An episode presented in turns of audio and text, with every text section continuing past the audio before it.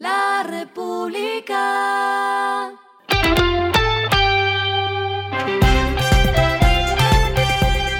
Al final de la jornada, esto es lo que debes saber sobre el comportamiento de los negocios, las finanzas y la economía.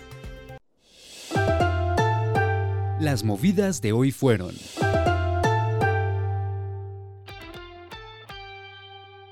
Aunque esta semana el embajador de Colombia en Venezuela, Armando Benedetti, dijo que el país tiene la intención de comprar la compañía venezolana Monómeros por medio de Ecopetrol, la petrolera estatal informó que no ha adelantado ningún diálogo sobre una posible transacción con esa empresa. Se estima que esta operación sea de alrededor de 300 millones de dólares.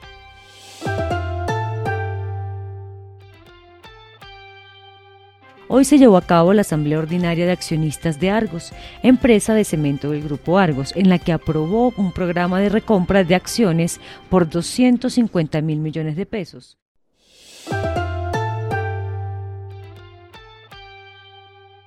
Ultraer anunció la capitalización de la empresa por parte de sus accionistas para fortalecer su posición financiera y darle continuidad a la operación y a la prestación del servicio público esencial. Esto sucede al día siguiente de haber cancelado vuelos en los aeropuertos de Bogotá y Medellín, luego de que la Supertransporte anunciara medidas administrativas a esa aerolínea con el fin de evitar una situación similar a la que se está viviendo con Viva Air. Lo que está pasando con su dinero.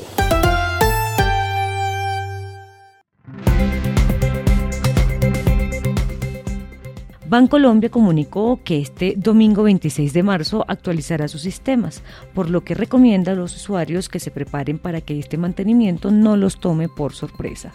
La jornada se realizará entre las 3 y media de la mañana y las 7 de la mañana. Mientras hacen este mantenimiento, los clientes podrán pagar en comercios con sus tarjetas débito-crédito y sacar dinero de los cajeros.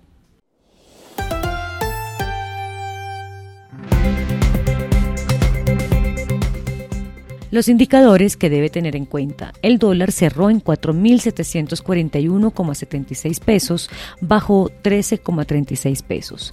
El euro cerró en 5.095,02 pesos, bajó 78,07 pesos. El petróleo se cotizó en 69,20 dólares el barril.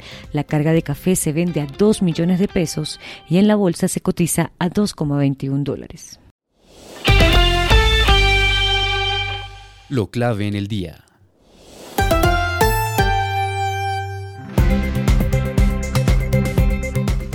Con la reforma pensional viene una propuesta que, según explicó la ministra de Trabajo, Glorines Ramírez, no se aprobó en la controversial reforma tributaria del año pasado y que hoy vuelve a relucir fundamentada en los cambios en las cotizaciones.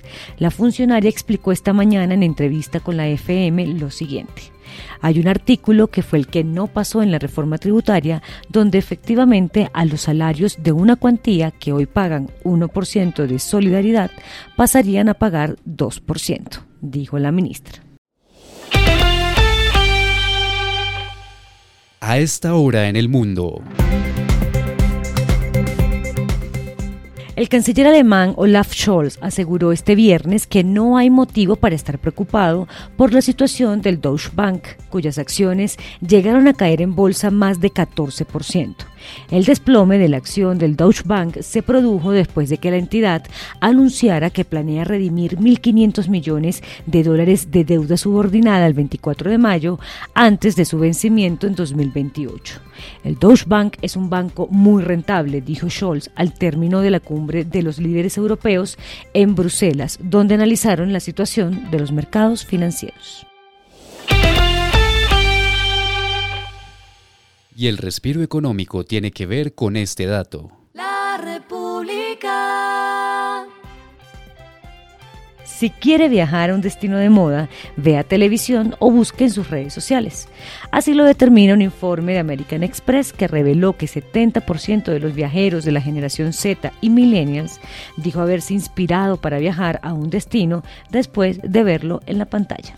Esta cifra es casi tan alta como el impacto de las redes sociales, pues 75% de los encuestados dijo que ha viajado a lugares después de ver a sus amigos o a otras personas publicar sobre sus viajes. La República.